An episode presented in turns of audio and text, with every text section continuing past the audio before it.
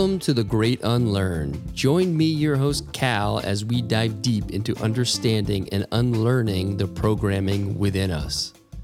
Let's uncover your inner truth for a life with newfound purpose and freedom. Get ready to question it all in The Great Unlearn.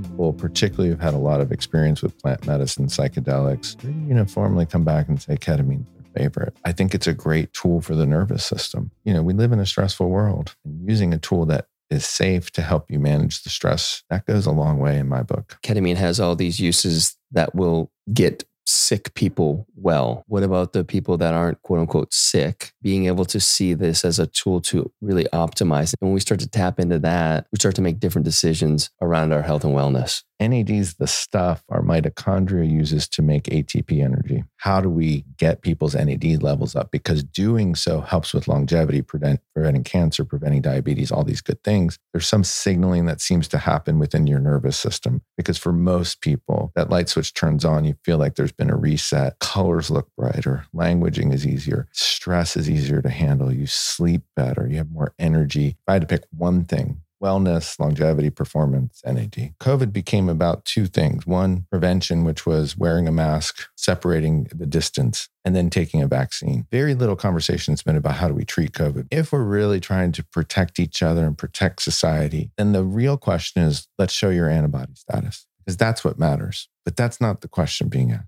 Question is, did you get a vaccine? What ultimately matters, do you have an antibody response? Because if this was about health, that's how we'd come at it. You know, and someone asked me recently, well, how are they going to be able to, on a mass scale, do antibody testing? Well, in a very short amount of time, they came up with several vaccines. Yeah. you decide to take the vaccine, which is great. I want you to be really excited about it. I don't want you to make choices out of fear. And it's always going to be choices. But we're, we're moving to a place where those choices are being taken away from people. It has to be individual choices. It has to be individual questions. It has to be challenging the status quo. That's the only way we're going to make progress and, and learn. And let's do it. And let's be able to disagree. Yeah, it's great having you here. It's good to be here. It's a, you know, I always used to prepare my intros and it was fucking painstaking because it just, what do you want to introduce about the person? Tell, give them a brief, brief kind of bio on what they're doing. And it's, it just never landed for me. So we're just going to go in. off the cuff. Yeah. And uh, I'll, I'll just start with, so I have Dr. Craig Koniver on today. We met in 2017 and it's, it's this, such a great example of you never know what's at play. Yeah. The the only reason I met you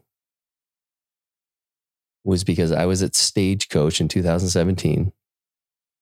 And in that period of my life, I was seeking. And I wasn't seeking enlightenment. I was seeking like escape from my world. I was going on a lot of different trips, golf trips. Stagecoach was the perfect example. I was out there with my buddies, enjoy the country music. And again, not in a much different place. The reason I got to know who you were is on the way to the airport, the guy who was driving me said, Hey, listen, another member at uh, the the club I was at, another member needs a ride to the airport. Is it okay if she rides with you? I'm like, yeah, absolutely. Mm. So I'll keep her name out of this because For I sure. think she's she's a, a client or patient or whatever you call it. But she starts. I tell her I live in Austin. She goes, "Oh, you know so and so." Like, well, I know who he is, but I, you know, I actually knew his friend really well. Like, well, there's this Dr. Koniver he's been doing this fast vitamin thing. And I think they're going to do something like that with your friend. Da, da, da, da. So I immediately reach out to our mutual friend. I said, dude, whatever y'all are doing, like I'm interested. Yeah. And it happened to be the NAD plus. And because of that, you know, we started in the spring of 2017. I went away to Idaho for the summertime. I came back in in not great physical shape. I had not taken care of myself and I had scheduled eight sessions of a loading dose at Onnit. Right. Well, it happened to be at Onnit. I didn't schedule it on, but that was like it had moved from me and my couple buddies to to Onnit. It was two days after I was in Las Vegas at the shooting. Yep. And that's where I met Kyle Kingsbury, who right. Has been such a you know amazing steward to to my kind of opening and expansion and curiosity. But the only reason I was in that room was because I was at Stagecoach, escaping my real life, trying to, you know, chasing experiences that were really just numbing what was going on. And because of that, I got to be introduced to you in your work. Yeah. And I just, you know, I could have a lot of judgment for, oh, the fucking version of me who was drinking more and using cannabis a lot and going on golf trips. But it led me to you and we've i mean right away developed just a beautiful relationship and became yep. brothers i mean yes you've you've worked as my doctor but it's never been Way about that. that. yeah yeah it's been really special so i'm Super so excited special. we've been meaning to do this for a long time but i really wanted to do this one in person so yeah. when we were doing it remotely i'm like no nah, you need to we're going to wait till you're here in this room with yeah. me yeah. so thank you i'm, no, I'm grateful you. that you're here in austin and to to introduce you and, and a lot of the amazing things you're doing to my people. Yeah, no, I'm I'm super excited to be here finally. Yeah. Yeah. Yeah. I think it's so amazing when you have that perspective that, well, if you can get there, that life's always working for you mm-hmm. and that you can just step back and watch and all these weird things in your life start making sense. And to your point, there's no judgment because a lot of the bad things we value you know, probably incorrectly lead us to the beautiful miracles that is forthcoming. Yes, just being open to it and and you know, from from for me, I'll just speak from my experience, it's been a process of loving all the versions of myself and it's fucking not easy because there's some Hard. versions that, you know, they don't show up great. I don't think for any of us. But but they've led me to a place that I feel really good about and really present with. And there's like, uh, I've heard people use the term of like kind of forgive yourself, but I, what, what I prefer to say is there's an acceptance of all those things. Yeah. The forgiving almost feels like there's like some sort of authority over it that you, you, you can't move on until you're forgiven. Right. The acceptance is just allowing it like it's what happened. I mean, it is literally what happened. So what are you going to do about it? It's it's in the past. Like, can you just move through it and, you know, obviously take the lessons from that, but also understand that we are we're doing the best we can. Sometimes we're just in some shitty places. We don't know the way out. And so, and a lot of your work is about moving through those sh- shitty places to greater presence and awareness and healing in, internally, you know, obviously with the mm-hmm. the physical body, but but also the spiritual body, which is I think is so amazing the work that you're doing and the boundaries you push that most doctors don't because they they're either not curious or they're scared or they ha- everyone has their reasons, but I've always been drawn to you because you're willing to take risks, you're willing to challenge what's being propagated and say, you know what, there's there's got to be a different way. Yeah. And and you you know yourself experiment with like you know kind of like, much like kyle does with you know when he was the guinea pig at it. like you're sure. curious for your own you you want to be optimized so how totally. can, how how do i do that for others yeah and i like we were talking about before this started is questioning and questioning everything you know like certainly i've learned that even more with the pandemic and being open to like because one big tenet for me is I want all my patients, everyone I care about, everyone, period, to have the best life. And I think you can only do that by trial and error. Like, I'm, I'm not into generic advice. Um, but once you can understand that everything is made up, like it's all made up, all of it. And so the part that's meaningful and that matters is how you view it and how you relate to it and how you can make sense of it under your own lens or through your own lens, mm-hmm. through your own perspective. And then it gets really good because then you can own the choices and decisions in your life for better or for worse. Just own them. and and I think a lot of people are afraid of that. Yeah, that's. hu- I mean, that that really speaks to me. Anyone who's listened to this podcast knows that I, I'm. I beat the drum on having your own experience and having your own truth within that experience that may be different than than someone else's. But that's what you're talking about—the trial and error, like getting in there, figuring it out, what works for you in this moment. in this moment is dynamic. yes, And that's simple things like, oh, I want to eat just vegetables, to I want to work out a certain way. I want to have a certain spiritual practice. I want to take certain supplements. Like it's all dynamic. But the only way you're ever going to know is to try. yeah, And I think to your point, most doctors have a very limited toolbox based upon their very limited rationale of the world that what people want is just more medicine. It's just not true. yeah. People people want to be validated, listened to, and then people want meaningful experiences. Yeah, yeah, the system is is definitely set up for that um that reliance on doctors as the ones who are, you know, writing prescriptions Mm.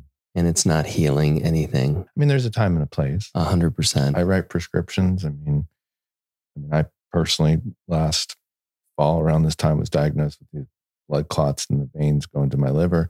I'm on a blood thinner now. I don't take my blood thinning medication, or certainly at the time, I'd be dead. Like I know it. Like Yeah. I, there was no. So I'm grateful, hundred percent. But those types of medicines aren't going to make me optimize. They're not going to push me, you know, like any of us, to be our best. Yeah. So Let's talk a little bit about why you're here in Austin this weekend. You're in Austin. I mean, to to see you to do this, that's Mhm. a big part of it. Um, see some other people, other folks, um, such as Khalil. You know, Yeah. kind of central just to so many people in Austin. Um, recorded the Skinny Confidential podcast, which I'm excited to meet Lauren and Michael. And there's just this energy here. I mean, I haven't been here since before COVID, and Yeah. it's like, whoa, it's electric here. Yeah, it's been and it's been it's been fun to to be kind of here, kind of uh not necessarily a steward, but a witness, and to be involved with um, all the amazing people that are coming here, but also the people. I feel like there's an up leveling of the people that have been here. For sure. They're starting to, you know, the the Khalils come in, and they challenge the way you're showing up in a way that you know he leads by example with Sure. integrity honesty i mean he is as self-effacing as anyone i know Oh, in a beautiful way. yeah Yeah. Here to uh, see Gunter and see what, what's going on with Kuya. That's getting off the ground. yeah can you tell us a little bit about kuya So Kuya is just going to be the center for transform transformational growth community. You know, it's going to be a membership model for the most part, um, where they offer a lot of, for lack of a better term, transformational tools from IV nutrition to ketamine assisted psychotherapy, float tanks, um, and just building a community, you know, spiritual community, uh, community of people who really want to better each other different than other types of organization. You know, a lot of the IV places are set up just to for hangovers or for even in the fitness world. This is much different feel, I think, in terms of the community they're they're seeking to build. yeah So, he's, i know he's been you know uh, gunter bergman's been working on this for at least a few years very intensely and uh, just to watch it unfold and to finally you know be able to to open the doors to the people of austin and obviously the people from around the world that will come here. It's it's going to be pretty amazing. Yeah, I think, and I think it'll be very distinct just because of how they're setting it up from go in terms of they're really working on that community, you know, and having that model that people are there to support each other from the doctors to the therapists to everyone helping each other. and that's part of the the i guess the challenges in in the modern world that a lot of things are fragmented segmented and so this doctor doesn't talk to this physio doesn't talk to so having everyone under one roof that can really like your team Your team. together Yeah. And I think it's interesting that doctors in general tend to be territorial. You know, they let, you know, very hard to share patients, which to me is like we're just here to help the patient do their best. And if they want six opinions, awesome. Like that's good for them. Um, but most doctors can't tolerate that. They think this is my way or the highway and very antiquated. hmm I feel that. Yeah. Yeah. Well, let, let's, which, which your role there right now? Uh, advising them, you know, we're gonna, we've set up the IV stuff, gonna help with some of the diagnostics, lab testing, just kind of help consult them with probably challenging case, patients, cases, you know, patients coming in. I think I think there's going to be a big draw of people with PTSD, which most of us have on some level. Yeah, for sure. Um, and you know, utilizing ketamine in some unique ways um, to help open people up. Awesome. Yeah. Well, that's a, a great segue into to ketamine. Yeah. Which is something that I've I've used pretty extensively over the past, I don't know, two plus three, maybe three years. And um, we were talking about before we got on here. Yeah. You know, I've I've had a, a fair amount of plant medicine uh, experience, whether it's psilocybin or um, I guess particularly psilocybin, but I don't know if LSD would be considered a plant medicine. It's not technically a plant medicine, but you know, Huachuma and a few other of these psychedelics that have, have helped open me up. But that the use of ketamine as I, I feel like, not to rank them, but it it's the one that's been the easiest to work with. And I feel like I've had the most profound understandings about myself and, and really the nature of, of life in general through the use of that. And Yeah. it, to me, it was such a shock because, like most everybody else, I thought of it as a horse tranquilizer, or you know, it had that that dirty name on the street. For sure. I mean, that's been our experience is that people, particularly who've had a lot of experience with plant medicine, psychedelics, you know, conscious changing tools, pretty uniformly come back and say ketamine's their favorite. And and I think, you know, because I think ketamine has this connotation that it's sterile, there's no spiritual component. Mm, It's, you know, it's a synthetic drug. People have this resistance to it. Um, but our experience with working with a lot of people in different ways with ketamine has been just like it's heart opening, it's clarifying. Um, what I like about it, it's very clean, mm, you know, so it's people don't get this hangover. It, it's uh, it's I think it's a great tool for the nervous system, you know, and I and I say that whether we're looking just in the short term to help understand your psyche, but it's also you know we live in a stressful world, and and using a tool that is safe to help you manage the stress in your daily weekly life, that goes a long way in my book. Yeah, and it's different than uh, you know people use alcohol. I mean, I have in the past to relieve stress. I've used cannabis to relieve stress, but it, it's where where there's a major difference is ketamine allows me to see what's causing the stress from like this kind of third person view and realize that it's really all just made up in my mind that it's not that big a deal. It lets you zoom out and have a a really somewhat objective perspective on what you're dealing with. And that's I think one of the beauties of it. The way I think about it is things like alcohol, cannabis tend to numb people. Yeah. Ketamine helps your nervous system make new connections, insightful connections. Actually helps it grow in a way um, that's very different than alcohol and other agents. And so, sure, alcohol can help you relieve stress. No big deal. The trouble is, a lot of people can't just have one drink. And so now they're having three to four. They're not sleeping well. They're dependent on it. They're ornery. They're cranky. Ketamine's not like that. Now, that doesn't mean you can't abuse ketamine, that it's not going to build tolerance. It does. And those are all important aspects. But, you know, you use it in a therapeutic way, in the way you and your doctor figure out. I think it's actually very positive to the nervous system. How did you how did you start working with it? It- It's So I was at the Bulletproof conference um, where I met Dave Asprey. We're doing NAD with him. This was years ago. And I met um, Dr. Matt Cook I've heard his name pop Yeah. up a lot lately. and actually Dr. Dan Engle introduced us. And he's Mm. like, you got to meet Dr. Cook. And so he was there. And so we just started talking, hit it off. And he's like, I, I want to learn about NAD. Um, do you know much about ketamine? And I was like, I don't. And he told me kind of, well, try it this way. And I came home from the conference and the normal way when I learn about something is I got to try it on myself. You're just like me. Yeah, like, That's let's, let's do one it. of the many reasons I love you. yeah.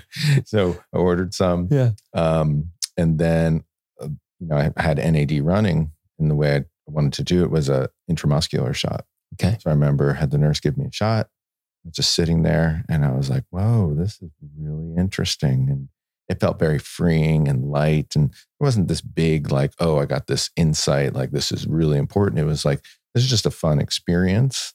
Somatically, I felt good. So that's just where I started. So, you know, friends, family members, staff, we like to try stuff to figure out, okay, what's the best way to do this, the safest way? And then we kind of spread it out. And that's how we still do it in our office, you know, for the for the client, the patient that we think it's applicable. Um, we'll bring it up, we'll discuss it, they try it. Um, and then for those clients further who, um, you know, recognizing that most of the stuff is not going to be done in the office, we developed this nasal spray, which a lot of people, you know, not just, you know, my practice, but a lot of practices now use. We combine ketamine with oxytocin, the social bonding love hormone, kind of a safe landing. Um, and it's a, it's kind of like a microdose. Yeah. Um, what I like about ketamine, very, very safe, very few side effects. I mean, used appropriately, even long term, we really don't see any negatives, right? I think the challenge is you have some people have an addictive personality. They get whatever it is in their hands and they just say, this is the end all be all. I'm going to go to the end. Well, probably not for you. Yeah. Probably, Yeah. you know, but for most people used appropriately, um, it's a va- very valuable tool. And, and I think the thing I've learned a lot about is I wasn't thinking that way when we first started. I didn't think it'd be this tool. I thought it'd be this treatment, treatment for PTSD, treatment for anxiety, treatment for depression. Now I see it as people who are well can benefit from understanding themselves, their consciousness, the world around them in a broader way. That's very safe. That's awesome. Yeah, that's like i am glad you brought that up because the the use is a perfect example of I think the way I see you uh, in the practice that ketamine has all these uses that will get sick people well, Yeah. right through the the traumas and and whatnot. But what about the people that aren't quote unquote sick, Mhm. right? Being able to see this as a tool to really optimize and to get into the spiritual side of you know really being able to to sit with the questions of why we're here. Like these tools are so important. And when we start to tap into that, we start to make different decisions around our health and wellness. And and for me, like my position on it is, which I don't think most doctors understand, whether you've got diabetes or cancer or Parkinson's or just dealing with I want to lose weight, we we we can't really get to the crux or the core of what you know that relationship's about if we're not vulnerable and trust each other and be open with each other. Most doctors come into that relationship saying, here's a few pharmaceuticals, right? Mm, That's not what we're here for. We're, we're not here just to take medicine because most people are numb to the world they live in. A lot of people don't feel safe. How do you have those conversations by just talking about diabetes? Mm, It's it's impossible, impossible. So ketamine, and there's other tools. Start to open those doors, allow people to feel safer, and that safety allows them to say, "I want to explore." And if I want to explore, yeah, there's some unknowns that are scary, but if I can do it in a safe, guided way, I can start to learn about myself better. And then we're going to make some progress. And then it gets really amazing and valuable. We're working together on a common goal. mm.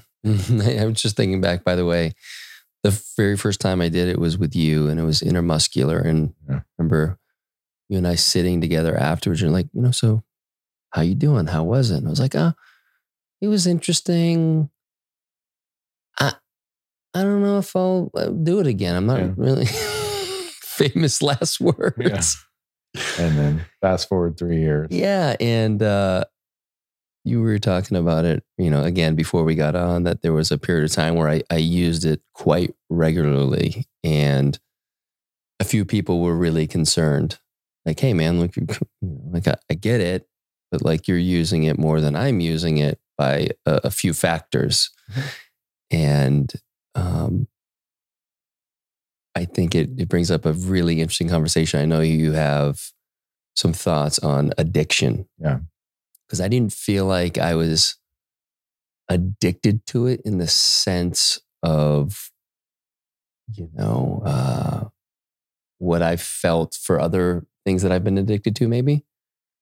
Uh, I was searching for something and I felt like I was on the track and I was using it on a regular basis to kind of, you know, intuitively get to get what I needed. And I felt like on, on, on one particular day, I got it and then I, I stopped. Yeah. And I didn't really even, I don't think I used it for probably two to three months after that. But let's talk a little bit about addiction Sure. and and how it's viewed by many people you know from the outside of oh you're using something a lot you must be addicted that's bad Yeah. I mean, I think my view of addiction is if you're take whatever it is, whatever substance or whatever thought process is damaging to your relationships primarily in your life, damaging to your progress as you know as you're moving forward, whether that be school, work, um, that is an addiction, right? I think that's separate than a physiologic dependence or tolerance, which happens with most substances, most thoughts, most routines.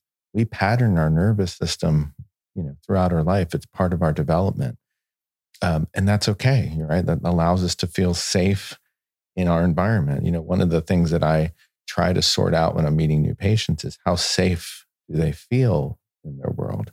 Because that's a defining question.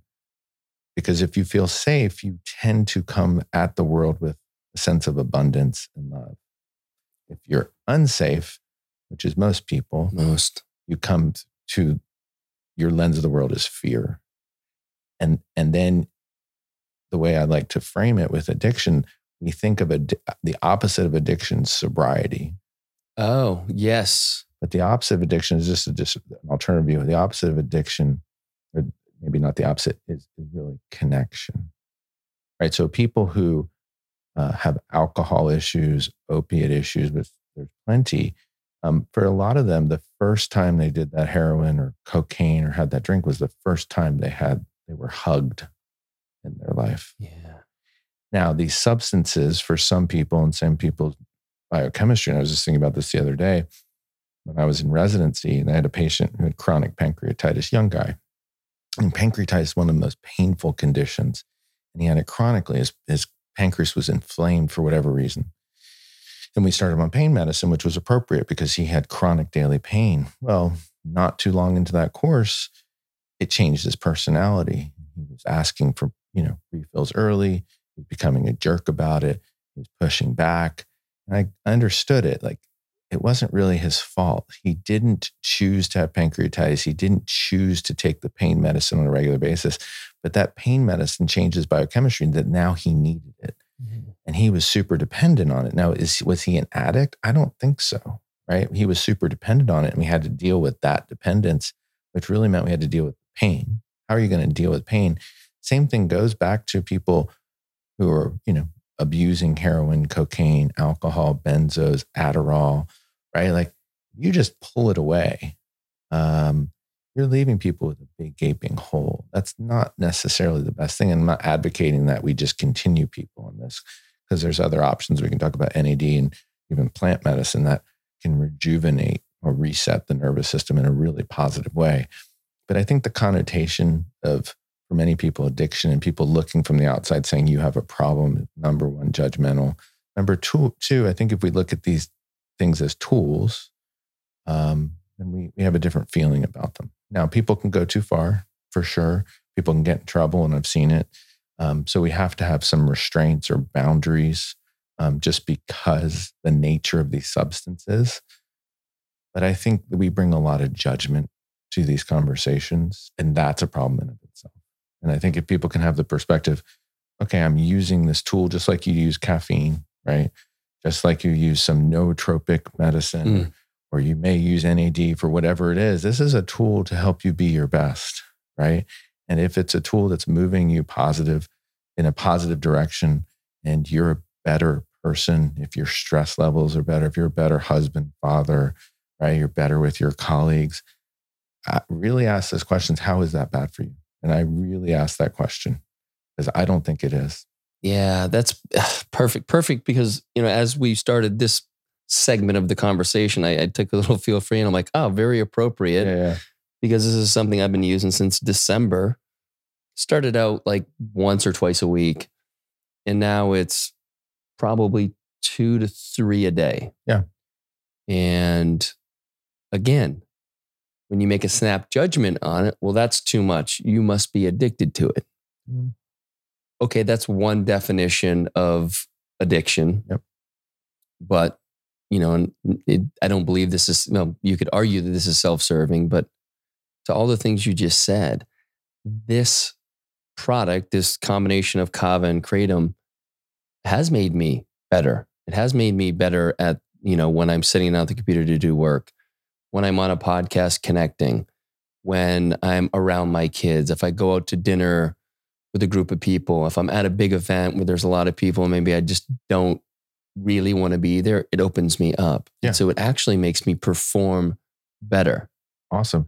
I think too, if people can look at this when they're thinking about these different substances, I think one very practical way about this is don't have this in a dark, secret place, right? Don't do this on your own where you're hiding it from your friends and family. Like hold yourself accountable Yeah. where you, it's in the open. Yes, I like this. It, it, it helps me, you know, feel my best and they can watch over you and, and, and check you, which is great. But if they can check you without judgment, right? But that accountability is important. And I think people get into trouble. I had a patient probably six months to a year ago, and he was um, doing great, a lot of anxiety. And he was, uh, we had him on the ketamine nasal spray, um, doing great. But then I learned he he was at a party. His wife reached out to me Monday morning and crying and said he he really had a breakdown. He acted inappropriately, got aggressive with some of the people there, and I brought him in. and The three of us talked, and I learned that you know he was using the spray and drinking after his wife went to bed, and he was doing it secretive, and he's keeping it in the dark. That was his problem. Not necessarily that he was using it, but he was hiding it. I think that hiding is is you know, like you want to be your best self, be your best self wide open, even even the dark stuff. Yes. And I think that's a great point because I, I can even speak to that with my experience with ketamine because Peyton um, saw the benefits, but was concerned about the amount I was using based upon whatever in her mind was Appropriate, appropriate. right? And my thoughts around that were very different.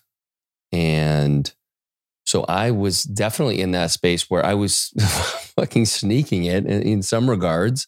I'd be over working, you know, in the guest house and not, there were de- definitely times where I was purposely hiding it, you know, Yeah. because I'm like, I, I, I just wanted to follow my intuition on this and I didn't want, um, I didn't have a good reason other than I just feel like this is the right thing for me to do, and and I don't th- and I don't think that was good enough for her.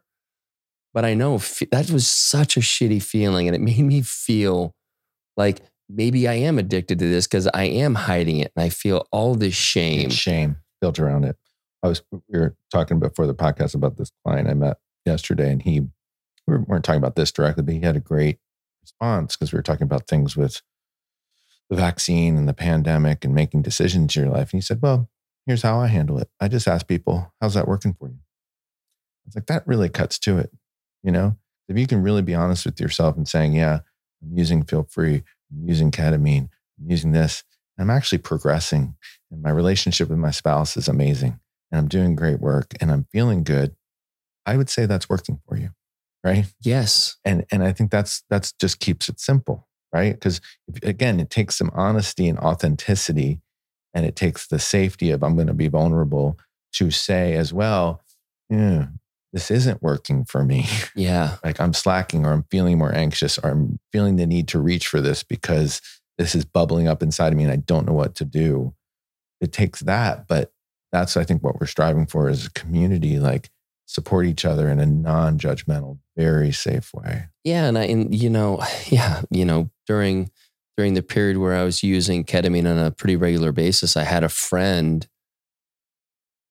you know, pull me aside and from poof, such an open heart, just expressed his concern, zero judgment. And I knew it wasn't easy for him to do that. Yeah. But he fucking did it.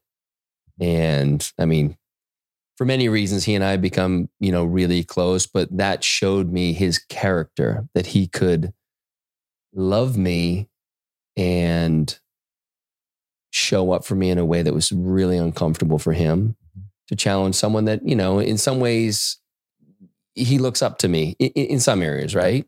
And and to be willing to risk that, not that, you know, he didn't know how I was going to turn out, how I was going to receive it. Some people are, you know, when you're using something uh, that, you know, on a regular basis, there may be backlash. I mean, we've seen it in the past, right? This is you're Sure. guarding like, no, I'm okay. And Right. you- right.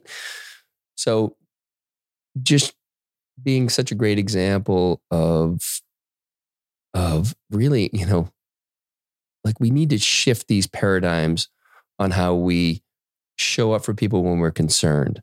A lot of times it's fear based and we're afraid something's going to happen. So it comes from, you know, it starts at the heart, Mhm. but it comes through the fear filter and it fucks up the message because then there's no conversation.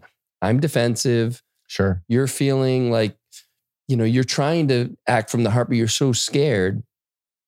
Just being able to put it out there and and again, so like just like breaking down the ways we look at things like addiction Mhm. to your point, is this working for you? You're using it more than what so and so deems as appropriate.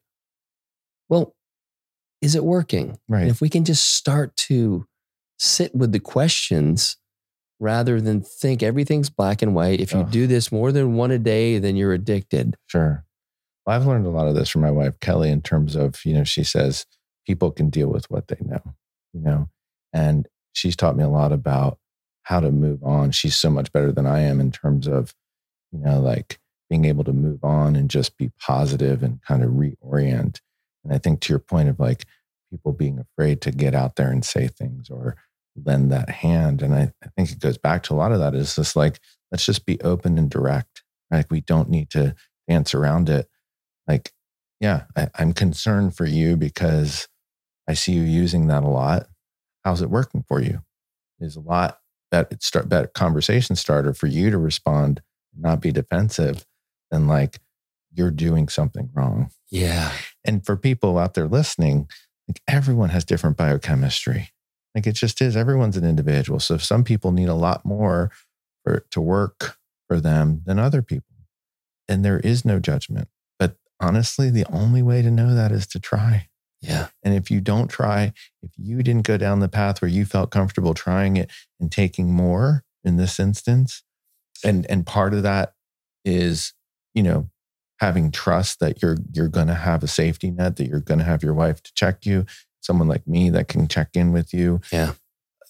Then then you wouldn't have gotten to that place, right? That's And- right. and so then in you know interestingly like when i was thinking about coming here and talking to you thinking about how we met first met and then watching you like you i mean and even talking to people in the community just the past few days like you are such a bright light. Mm. like you and your wife are seen as like very special. And like i've always known that about you. Like i felt very close to you very connected to you very early on. And just hearing other people like you've made so much progress and growth and now you're of service to so many people it is unbelievable so you using ketamine you using feel free awesome like go for it do it because you are special and you're doing amazing work and people need you at your best Thank you for that. That means Yeah. a, lot coming Yeah. from you. Yeah. Appreciate it. Yeah. Well, let's talk a little bit about, I mean, a lot of the work we've done is around NAD. Yeah. Fucking questions all the time. What is NAD? And I, I, I do the best I can, but I would love to hear it from you. And it also, I had a, someone ping me the other day about was taking some sort of oral NAD. Yeah. He said, What do you know about that? I said, I, I don't know. I've, I've always done it IV. Right. And I feel like that's the right way. But but I don't know. It's not like, you know, the hard thing for NAD is it's not as crystal clear. Like feel free when you drink feel free. 10, 15, 20 minutes later, you feel something like you're in, you're in it. Yep. With NAD, you don't always feel that. Correct. Sometimes later in the day, you'll feel, whoosh, you'll feel really good, but it, it's, it's, it's much more subtle. Mhm. So first question, what are your thoughts around uh, oral NAD? Yeah. Versus uh, IV. Yeah. So just a little history, not to get too far down this path. NAD is this B3 vitamin derivative, chemical cousin of niacin, grew up actually in the 1930s for addiction. So NAD um, historically has been one of these tools to help turn off cravings, whether it be alcohol, opiates, benzos. And it, from my ob- observation, probably better than anything else on this planet. No shit. Yeah. And so, um, kind of ignored by conventional medicine for decades, resurfaced in the 90s, where people travel to Mexico for 10 straight days of intravenous NAD for their addiction. Again, we talked about that. It may not be totally appropriate, but for whatever substance they're using, wanted to get off of it. In 2006, a gentleman from the States had a pain medicine addiction, traveled to Mexico, changed his life. He opened a clinic in Atlanta. I got to know him over the years. And then one day he came to me and said, because he's not a doctor, I need some help. There's a lot of people wanting this. Help me answer questions. And so we started using it. And so um, at the time, you know, there wasn't this oral, I'll, I'll get to that. Yeah. And NAD was known as addiction. Like, Mhm. This is what we want to do for addiction. Um, and what they did in the original protocol is very high dosages, you know, 3000 milligrams. Take, it's very uncomfortable for people. Takes six to eight hours, if not longer. What are we, 750 milligrams? 750. And so we did a lot of testing, you know, 250, 500, 750, 1050, but kind of figure out for me, I found 750 is a sweet spot. I'm not going to say it's perfect, but most people can get through it in an hour and a hour and a half and then come back the next day. And then we found that people do best with a loading dose because NAD is the stuff our mitochondria uses to make ATP energy. And so now that we know that, there's been a lot of research over the last five to seven years. How do we, you know, kind of get people's NAD levels up? Because doing so helps with longevity, prevent, preventing cancer, preventing diabetes, all these good things. Dr. David Sinclair did a landmark study you know, from Harvard that shows giving mice, you know, an oral NAD precursor at the time it was this molecule NR, nicotinamide riboside, helped boost NAD levels. Now it's not a great study, but you know, it got published. He's from Harvard. It certainly works. I certainly think it can work, but I don't think it works as well in terms of what it does with NAD. And so to me, the gold standard is about bioavail- bioavailability Mm. right? Like if you want to, um, what I tell people is pneumonia. Pneumonia is still probably top 10 cause of mortality in this country. Uh, about two thirds of people get pneumonia can do well with an oral antibiotic, but one third still need to go to the hospital to get IV antibiotics. That's to do with the bioavailability. So And just for people, uh, bioavailability means your body's uh, ability to, you know, if you take, you know, a, a thousand milligrams of NAD, how much of it is actually getting into your body? What percentage? Correct. So we think in, general terms, if you take something orally, only about 20% is absorbed. IV, you're closer to 100%, 100% of the time. So we think IV is the gold standard. And really, that makes sense. I also think it's the gold standard if you, if you, it's the most direct way. What about suppository? Where does that percentage? Suppository can be high. There's some, there's some agents that suppository is going to be close to equivalent of IV, can work super well. Just for most people aren't going to stick to it routinely. I don't think. Yeah, Luke Storey um, had um, turned me on to. Have you are you familiar with Mitozen at all? I've heard of it. Yeah, they have a NAD suppository. And Yeah. when we were going to Italy, he's like, it, it would be great for you to Yeah. do this while you're over there because obviously I can't. I'm not gonna. the IV. Right, Yeah, and and so a little awkward. Haven't Yeah. haven't. This is the first time I've I've Right. done that. and that's what I'm saying. It, it can work, but probably for most people, not a, not a viable option. so Yeah, fair. so from a bioavailability, I think IV's you know 100 percent Sub-Q injection into the fat, probably 80%. Intramuscular, probably 70%. Sublingual under the tongue. So actually, sub Q is actually more than intramuscular. Mhm. Huh. And then, um, you know, we're playing around with topical. Topical is a wild card because some substances are absorbed really well topically, um, and some substances aren't. Oh yeah. So we're playing around with that. We're trying to figure out how best to kind of because we recognize NADs is a very valuable tool, but most people aren't going to do an IV. Like we just talked. If we want to reach the most people, how do we get it out there? Yeah. and Um, it and it's you know to be frank, it's expensive. it's expensive. you know, so it it's really uncomfortable. fuck. I know. It's like I'm not a great salesman for it because whenever whenever we're here doing it, I got Lindsay taking a photo or video of me just fucking crippled. To be fair, it's because I'm trying to do it. You know, the the faster, Faster. it goes, the more uncomfortable it is, and so. I'm, I'm trying to bridge that, like get this thing over where I can still feel like I'm alive. But Right. No, and everyone feels it's uncomfortable for everyone to some extent every single treatment. So it's a hard sell. Um, but once what's what we've learned just observationally is once people get through that loading dose for most people, five treatments in 10 days, the light switch seems to turn on.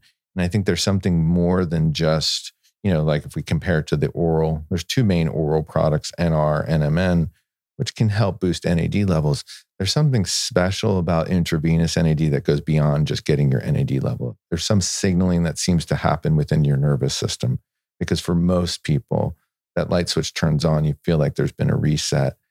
Uh, colors look brighter, languaging is easier, stress is easier to handle, you sleep better, you have more energy. I think that's beyond just the NAD molecule being used to make ATP.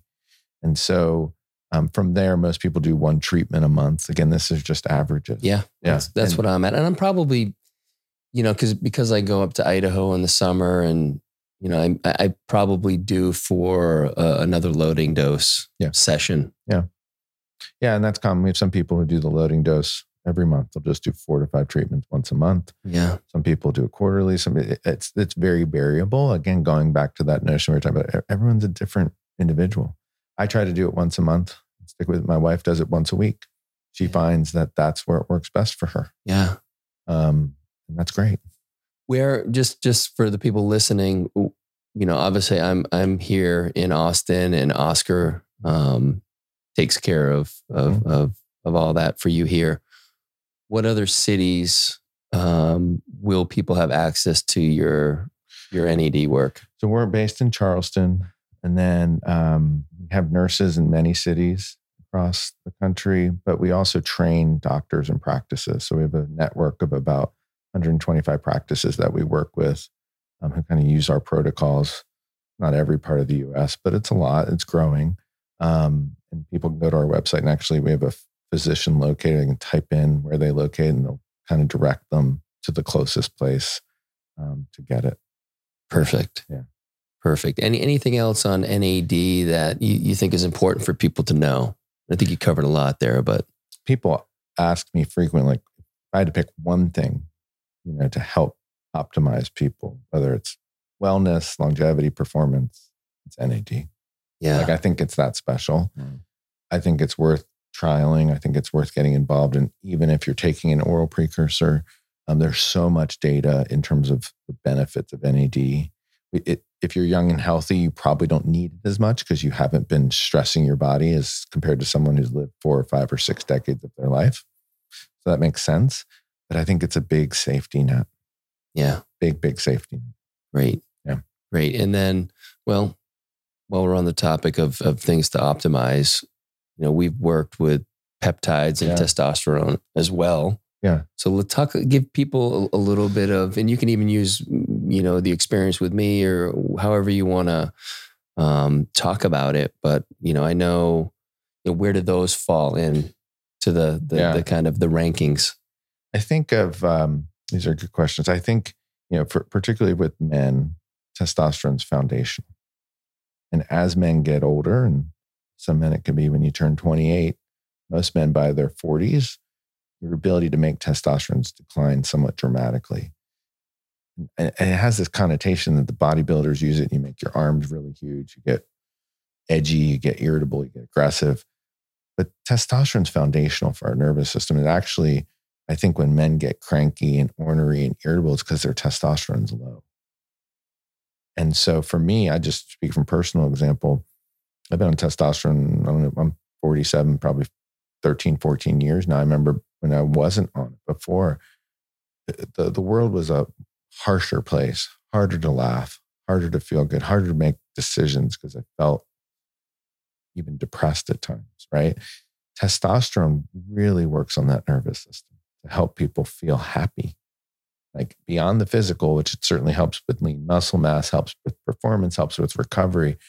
I think it helps men feel confident, have their memory be acute, sleep well, things related to the nervous system. So I think for men, testosterone big, big hormone. For women, it seems to be there's more hormones. Women tend to be more complicated, of course. We're lucky mm-hmm. as men. Yeah. yeah. But uh, thyroid, thyroid dysregulation, and and having insufficient thyroid levels seems to be the biggest pressing problem that I've seen for women as they hit the third, fourth, fifth decade of life. Um, and not figuring that out, just women start to slow down. They gain weight. They get brain fog. They just can't operate like they used to gets very stressful. And then that has a negative impact on other hormones. So our approach is we like, again, individualize it, figure it out, look at all these different hormones, kind of piece it together to see what works. Gotcha. And then, so a couple questions. One, uh, someone was actually telling me this the other day that testosterone is is really the the one that makes everything else, all the the cortisol and the other. I'm, I'm kind of blanking on um, it is like the master kind of generator of those. I don't I don't know if that's true. Okay, I, so yeah, talk to me about that. But I think everyone has there's some generalized, but I think everyone has kind of their linchpin hormone. Okay. So to me, that means, and for most women, it's thyroid, meaning if you don't get that working the best, the, it's going to be hard to get their estrogen, their progesterone, their cortisol working well. For men, um, sometimes it's testosterone, but I've certainly seen with men that it's cortisol or growth hormone or okay. rarely thyroid, where if we don't get that working well, none of the other stuff will work. So I think of it as kind of this linchpin. You know, it's the key one. I don't think testosterone's the master though. Gotcha. There's so many different hormones. I think for men, testosterone plays a much bigger role than it does for women. Mm-hmm. But it's not everything. And I've seen that with a lot of men who are like, okay, just load me up on testosterone. Well, that's not necessarily the best thing either. Yeah. Okay. Gotcha. And yeah. then around the thyroid, I mean, how challenging is it to get that thing back? It can be challenging. I've heard that. And it can be challenging because so thyroid's related to glands, it's in our neck, related to metabolism, temperature, things like that. Um, and for women, um, there can be seasonal variations. Like in the winter, they need more thyroid. In the summer, they need less thyroid. Um, the different thyroid hormones, T3 and T4, different half lives. So, how do you dose it? How do you give nutrients to keep the thyroid healthy? The thyroid seems to take a hit from environmental toxins, um, even things like cruciferous vegetables, people don't realize. Um, they can be detrimental to a thyroid metabolism. And as mostly females can't eat too much of those, it's things like kale and cabbage and broccoli and cauliflower, those types of vegetables can interfere with thyroid. Soy interferes with thyroid. So it gets complicated. And so we just, uh, what I like to tell people, it's a, still a clinical entity, meaning we want you to feel your best first, and then we're going to figure out the lab stuff later. Gotcha. Okay. And then what about peptides? So we've been doing some work with that too. Yeah, peptides have just taken off in the last probably two years. So they're they're chains of amino acids. Amino acids kind of the building blocks of life, all natural molecules. Peptides are just if if it's we put these amino acids together. If they're less than 40 amino acids in length, we call it a peptide. If they're greater than 40, we call it a protein. And so what's nice about them, so safe. Rarely ever see any side effects, certainly no negative side effects. So, so, so safe. Grew up um, the way I think about it in the competitive CrossFit community where people are looking for a competitive edge.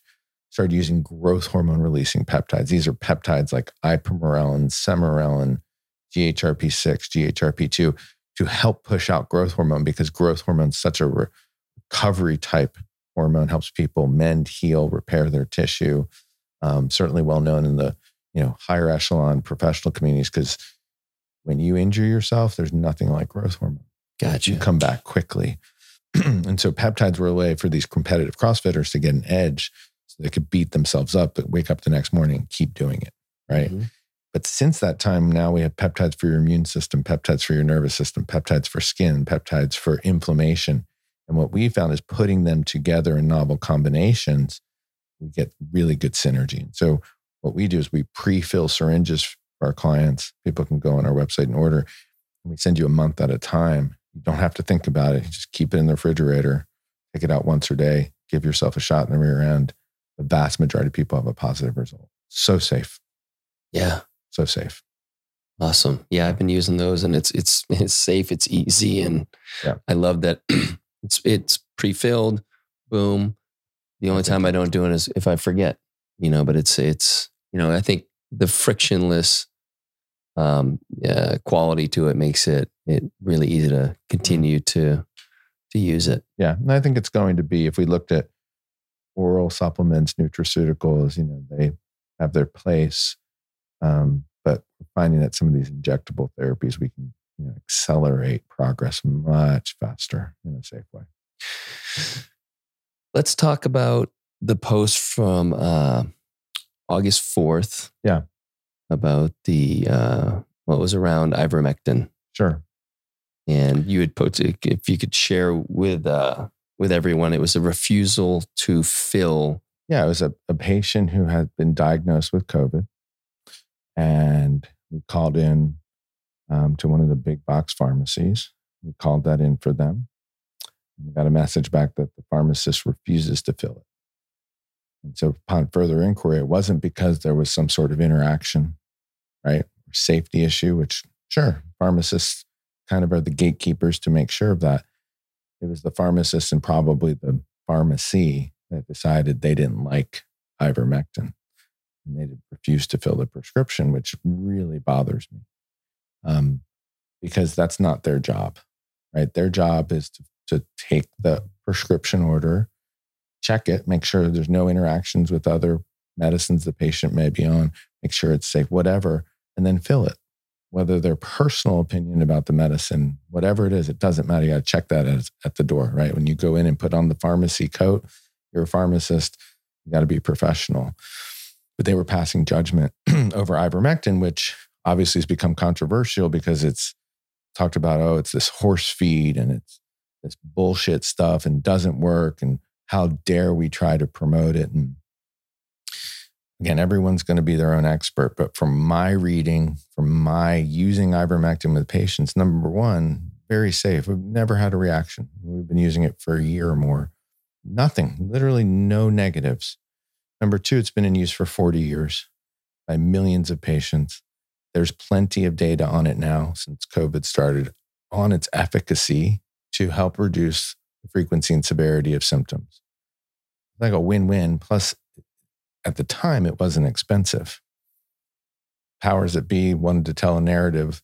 We can get into this with COVID that, you know, COVID became about two things. One, prevention, which was wearing a mask and, you know, separating the distance that was six feet and then taking a vaccine. Very little conversation has been about how do we treat COVID when someone gets it. Mm. That's problematic, very problematic. Mm. But I don't like this notion because we even now it's even gotten further. Like we are now having hospitals, doctors refuse to treat patients if they're unvaccinated. Refuse. And, you know, as a doctor, we take an oath, right? We're familiar with the Hippocratic Oath first, do no harm. There is no judgment, whether you have a vaccine or not, whether you're addicted to heroin or not, whether you've got pneumonia or not. Um, it's not our job to sit here and beat you up for the decisions or what's happened in your life. We're here to help you recover. And so, for these doctors and hospital systems alike who have decided to draw a line in the sand and say, hey, we're not treating you because you don't want to be vaccinated is mind blowing and very scary, very scary for people to understand. in in, in yeah what what concerns me is not enough people understand what's happening with that Yeah. and they've never claimed that the the jab is anything more than a reduction in symptoms. You can still get it, contract it, you can still transmit it. You just may have lesser symptoms. Correct. And there's a lot around what else is in there, which is not being shared. Yeah, there's a lot of secrecy. Um, but the question I have for people that I want them to ponder and really think about, because I think this gets to the heart of it. If we're really trying to protect each other and protect society and come at it from a health vantage point, then the real question is let's show your antibody status, right? Because that's what matters. But that's not the question being asked. The question is, did you get a vaccine? And that's not nearly good enough because for some people, the vaccine doesn't even generate that strong of an antibody response. Mm. So, why does it matter per se, even if you've had a vaccine? What ultimately matters, you have an antibody response. But we're not allowed to ask that question. It doesn't count. That's that shows us that this isn't just about health. Because if this was about health, that's how we'd come at it, right?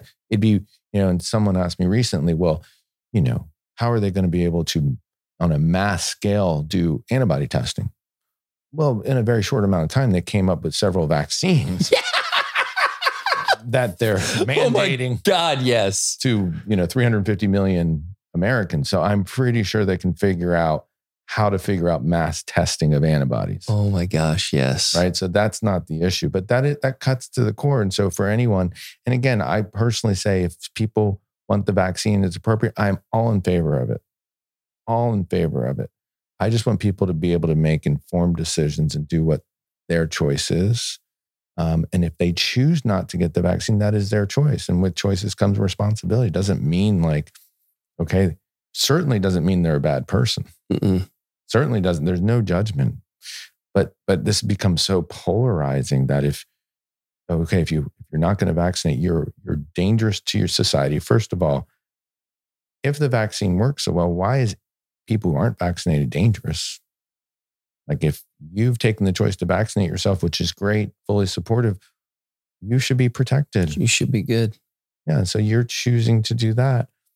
I don't understand the the harsh negative ferocity of against people who aren't vaccinated saying they're so dangerous. Well, it doesn't help, as we know, when you've got, hate to even call him the president, but that's where he sits right now, saying that this is a pandemic of the unvaccinated. Buddy, Mhm. people who have been vaccinated have gotten it. a And people who've gotten vaccinated have have had many adverse effects which are reported and largely underreported i think a harvard study said that these things are you need to take the number of adverse effects and multiply it times 100 and that's the real number of people that are affected. Because i know plenty of people that i got it felt terrible. Some kid had his mouth his side of his face was you know somewhat paralyzed for a few days like they're not reporting. They don't even know where to report it. Like what are they going to do? By the way just to remind people there's exactly zero liability for any of the pharmaceutical companies Right. Totally indemnified. And and I can say it too, because I, I got COVID, my wife got COVID, our dear friend and nurse got COVID really badly. You know, I was hospitalized, I was on oxygen, the works. So I'm not speaking from some pie in the sky place of like, okay, let's talk theoretically. Like it was the hardest thing I've ever done. And it's and it's the real deal and it's super challenging. Having been through that, my perspective is I still want people to be able to make that choice themselves Mm. right? And even further than that, I want to be able to ask questions because um, I remember when I was in medical school, which was in the 90s, we had just started to figure out HIV. It took a good 10 years, right? Good 10 years to even understand it. We're not even two years in. We have so much to learn about this, right? If we can't ask questions, how can we make progress? And so all of this canceling and muting of people because you have a difference in opinion, we will never make progress and never get out from under this. and that's the, the, the those That's are the the crux. those are the things that I'm hoping eventually wake the majority up. Because when you see people that largely have nothing to gain by sharing what they believe is not being shared, what they think is the truth, and they are being deplatformed from YouTube, Facebook, Instagram, whatever the platforms, when you start to see that there's just one narrative being pushed and that the powers that be don't want you to hear anything that is dissenting. Fuck people, look around the world. We've seen this happen to other countries where we've sat here, largely had free speech, and it's it's it's gone.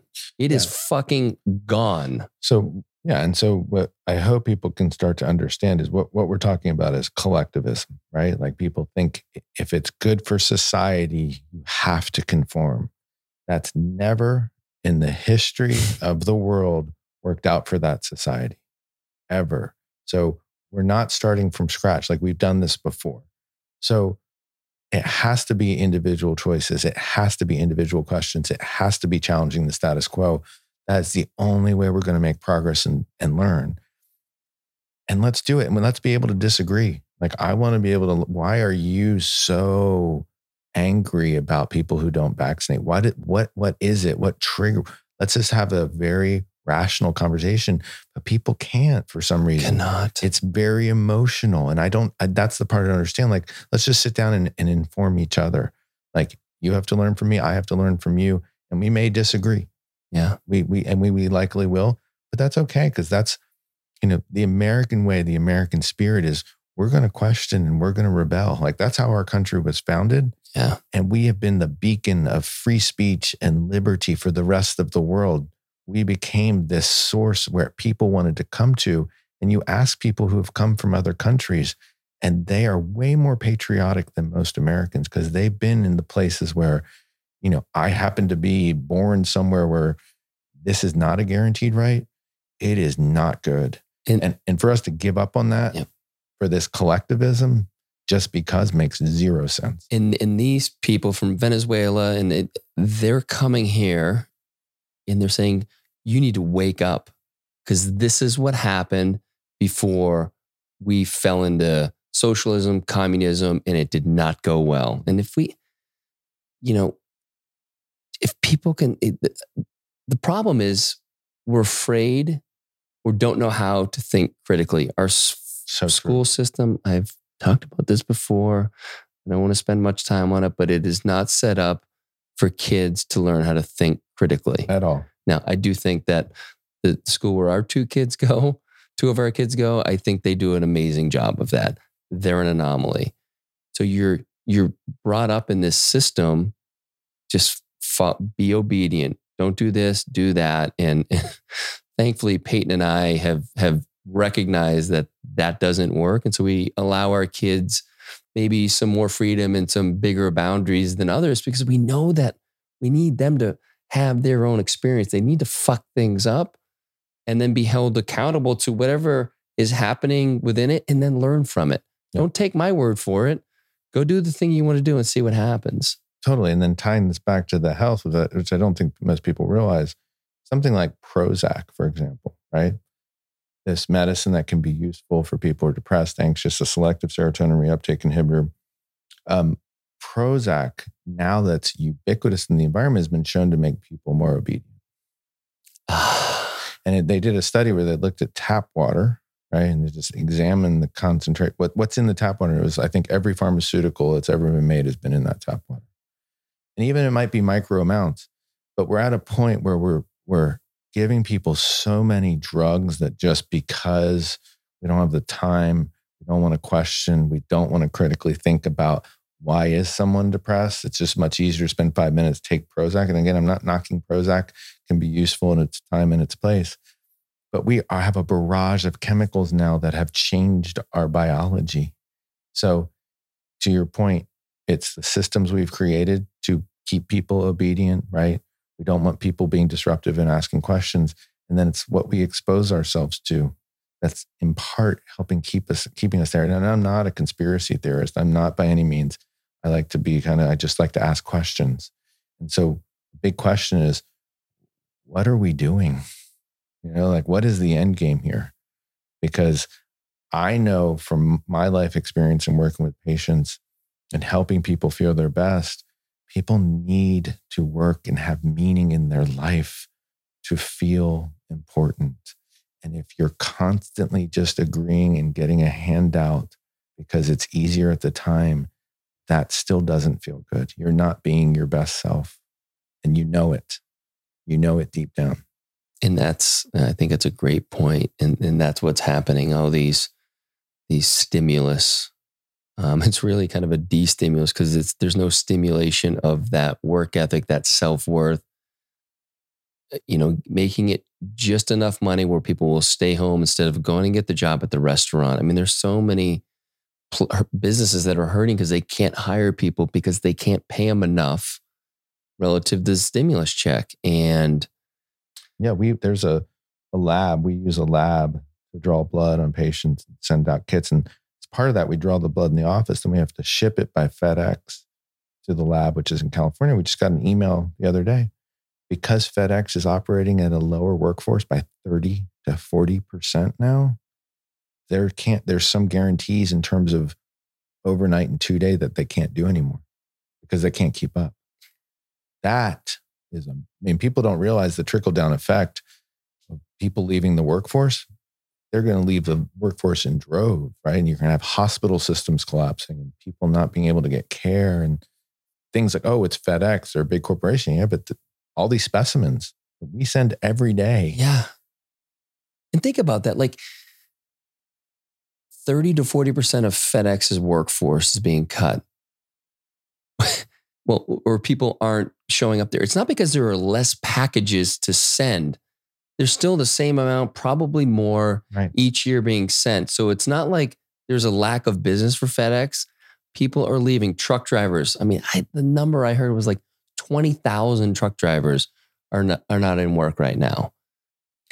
People need to start to like ask the questions like, why? What is going on?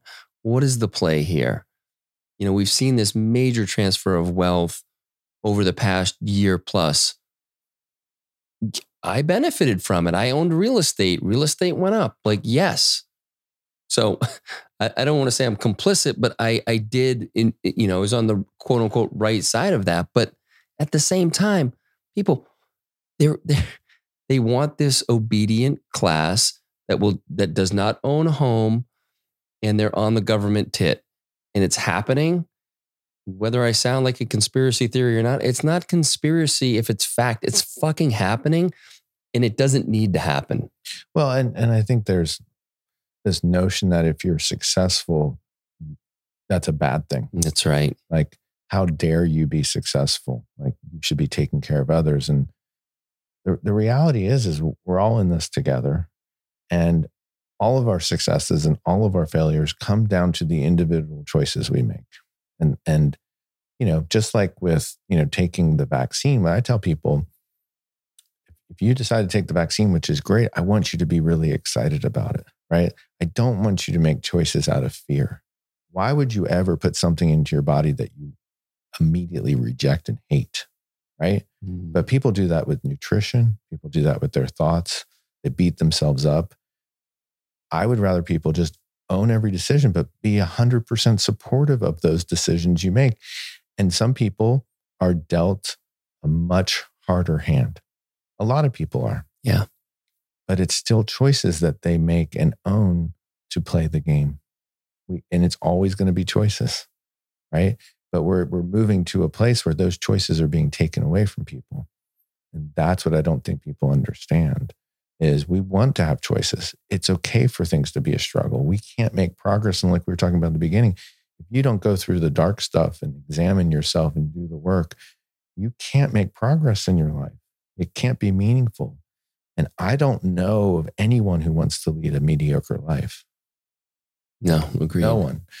And so I, I hope people can start to understand it's going to be really hard and you're going to sacrifice and you may really not enjoy some of the work you have to do, whether that's spiritual, personal, on your job. But doing that work is what makes the, the progress on the other side meaningful and count. Mm, Mm, well said. Yeah. Let's talk a little bit about treatments for if you get COVID and Yeah. then what to do preventatively. Yeah. You know, I think the best treatment um, seemed to have been those monoclonal antibodies. And, and when I had COVID and was searching, because I, I struggled a, a lot with this and figuring out could I, you know, as an office, get them, right? Did I have to be a part of some hospital system? Interestingly enough, right around that time, the government, the, the monoclonal antibodies were available and the government started restricting them. And now they're only given on a case by case needed basis where clinics, hospitals can apply to get them and they'll be distributed by the government.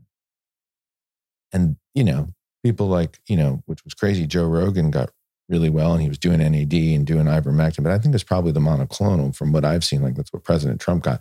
It flips people really quickly. We should make that way more available.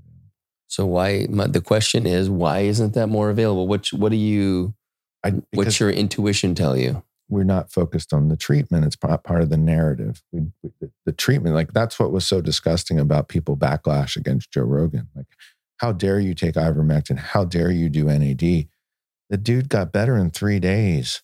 Like, good for him. And that's what we should be focused on for everyone. Aren't, mm. aren't we wanting the health and well being of everyone? Like, why are we? It's awesome. And if it's if it was the ivermectin, let's support that. So looking at this narrative, it's never been about the treatment. It's only been about social distancing, right? Wearing a mask and then the vaccine, right? We've missed the middle, which is the most important. So I think monoclonal antibodies, but really challenging to get if you get COVID. Um, I think ivermectin's worth doing, even if it doesn't do much. It's very safe, so it's going to be benign. Um, I took it before and during when I had COVID. People say, "Oh, well, it didn't work." I don't. I don't know if it didn't work. That's right. Like I, I took it, so um, that certainly was safe. Um, I think vitamin D seems to be one of these agents that's going to help prevent people from getting severe COVID. Um, you know, people should be checking their vitamin D levels, their vitamin D3 levels. We want vitamin D to be greater than 70. We check routinely. Most people aren't. So most people are vitamin D deficient. Um, that seems to be a big factor. We just started doing a, um, a special immune system test just last week in our office to look at um, they use it in HIV surveillance. It's something called a CD4 to CD8 ratio, it has to do with the white blood cells. And they're starting to look at that at COVID and people coming into the hospital engaging how strong is their immune system. I'm just postulating that this is a good test for people to do once or twice a year to understand where people are, how strong their immune system is, whether you have antibodies or not, and then do some things to keep that immune system up. And I don't have the answers for that. I think vitamin D is a part of that. Seems from the you know epidemiology and some of that data. Um, but I think some of it goes back to just like what I talk with patients about is, you know, live if you want to make real change in your life, live more primitively, right? Get up with the sun, go to bed with the sun, get fresh air, walk every day, move your body. Simple things that most people don't ever do. That's how I think we make ourselves stronger. Very simple, don't cost a lot of money. Um, and if you really, you know, most people have sleep issues and they're stressed out, you can do a lot of good just by leading that kind of rhythm, right? Mm. Get back in touch with the rhythms of your life and you will boost your immune system. Sounds probably for most people like, oh, okay. That's the no, no, Yeah. actually try it. Yeah, and it's like for uh, I found in my own experience, it's like removing a lot of the things. It's not adding more. You know, obviously I take supplements and stuff like that, but it's, it's not always about adding these things. Sometimes we need to pull these things off the table and, like you said, get back to the basics of our own kind of biology and the way we've moved through the world for I don't know how long, but it's been many years. 450,000. Yeah, that's it. You know, so we've, we've if we can start to, yeah, I, I like that. Live more primitively. And I- just think people don't value the, the rhythms, like the circadian rhythm is like, for example, NAD, there's a circadian rhythm to when NAD should be released. There's a circadian rhythm to testosterone, growth hormone, melatonin. And we tend to ignore it because we have electricity and we can, you know, you could be watching a movie at 2 a.m. Okay, but that catches up with people. That's a big problem. Yeah. So if we're talking about, you know, very central core things related to our immune system, how do you prevent it? We've got to do the simple things first in many ways. Again, we, most people can't, right? Like if we look at diabetes, well, most of diabetes is prevented by just cutting out the carbs in your diet. Most people can't do it. And I know it's hard. Yeah. But it works. Yeah. All right. So someone gets COVID. You've got some treatment.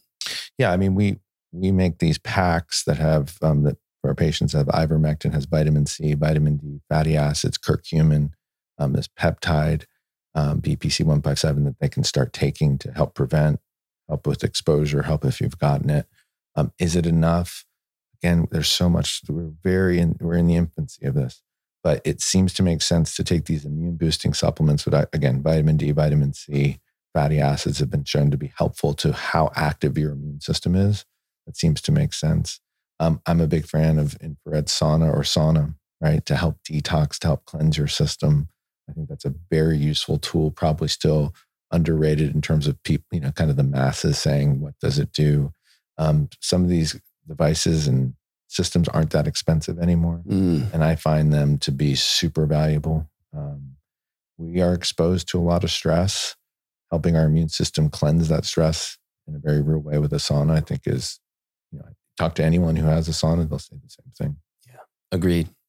For sure. And now I'm curious because you're always kind of poking the edges of, of, you know, treatments and, you know, uh, putting different um, protocols together. Yeah.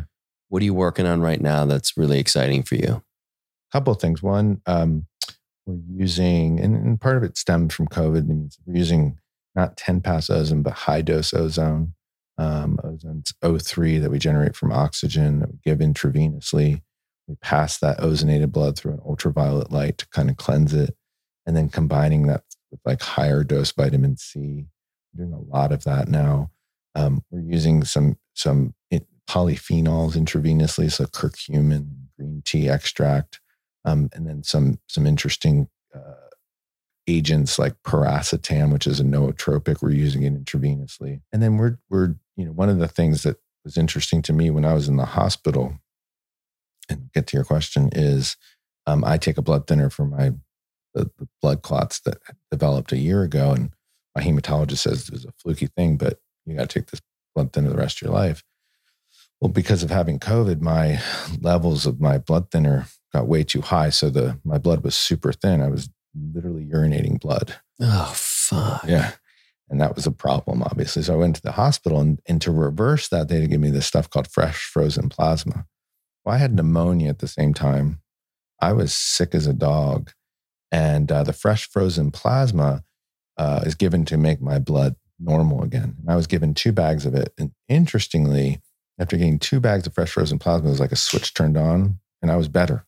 Like I was ready to go. And I stayed the night, but I was better. Mm. Like I was fixed. This is, I, I'd been looking at this as like, what is this plasma stuff? And there's these devices we can use, which I think we're going to help figure out where we can, we can kind of clean people's blood and then give them back plasma it's going to make us younger and stronger. No shit. Yeah. And that's what's coming. Oh, wow. And that's super exciting. I mean, it's, it's, we're not anywhere close to that. But that for me was personal. Like I felt it, like the switch was flipped. And uh, it just shows you, which always reminds me, like, there's always options. Like, just let's be open. Let's not close those doors and say, it doesn't work this way. It doesn't work that way because you haven't looked at it. That's that's the answer. Yeah, this is the way we've always done it. Yeah. And so yeah, yeah, I love that, and I love that you would have never, maybe never, discovered it had you not been in that obviously terrible state with COVID. And never, right? I agree. That's that's. It goes back to what you were saying initially. The orchestration of our lives, we have no clue, right? But if you can stand back and observe you'll start to appreciate all these little things that make your life a symphony, right? It's not just noise. It seems like noise. It seems disruptive and it yeah. seems annoying at times and it bothers you. But eventually, when you have the perspective, like, no, this is this grand symphony that we get to play out, but not conduct. Yeah. It gets very exciting. Yeah. Awesome. Anything else, brother? Anything else you want to share? I think we Covered a fair This amount really today. Good. Yeah, It's brother. good to see you and talk Great to to you. see you. Yeah, What a That's treat. the best part. Yeah. Where can Real. people find you? Um, our website, koniverwellness.com.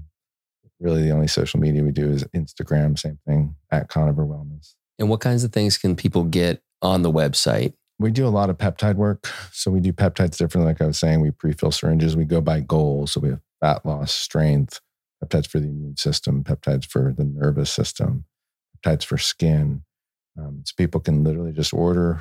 We send them a month's worth or sometimes three months worth, whatever, and they get started. Um, people can do consults with us. Um, people can buy supplements, NAD products through us. Um, we're just always trying to innovate and figure that out. Yeah, that's for sure. And then again, if you want to find, you know, certainly if you're in Charleston or well, if you're anywhere, go on the website to find any kind of uh, doctors that will do the NAD for you. Yep. Um, amazing, dude. Great. Thank you. Love you, man. Thanks Love for you, being buddy. here. Yeah, no, thanks for having me. Yeah. It's a lot. Such a treat. You've been listening to The Great Unlearn. For more information, check out the show notes or head over to thegreatunlearn.com for additional episodes and information regarding events, retreats, and the TGU store. If you like what you heard today, please click subscribe and share this with friends who might enjoy our platform. Don't forget to leave that five star rating and review as it really helps us spread the love and unlearning. You can find me on Instagram at cal.callahan and on YouTube under The Great Unlearn. Thanks for listening to The Great Unlearn, and we'll talk soon. No, no different. Only different in your mind. You must unlearn what you have learned.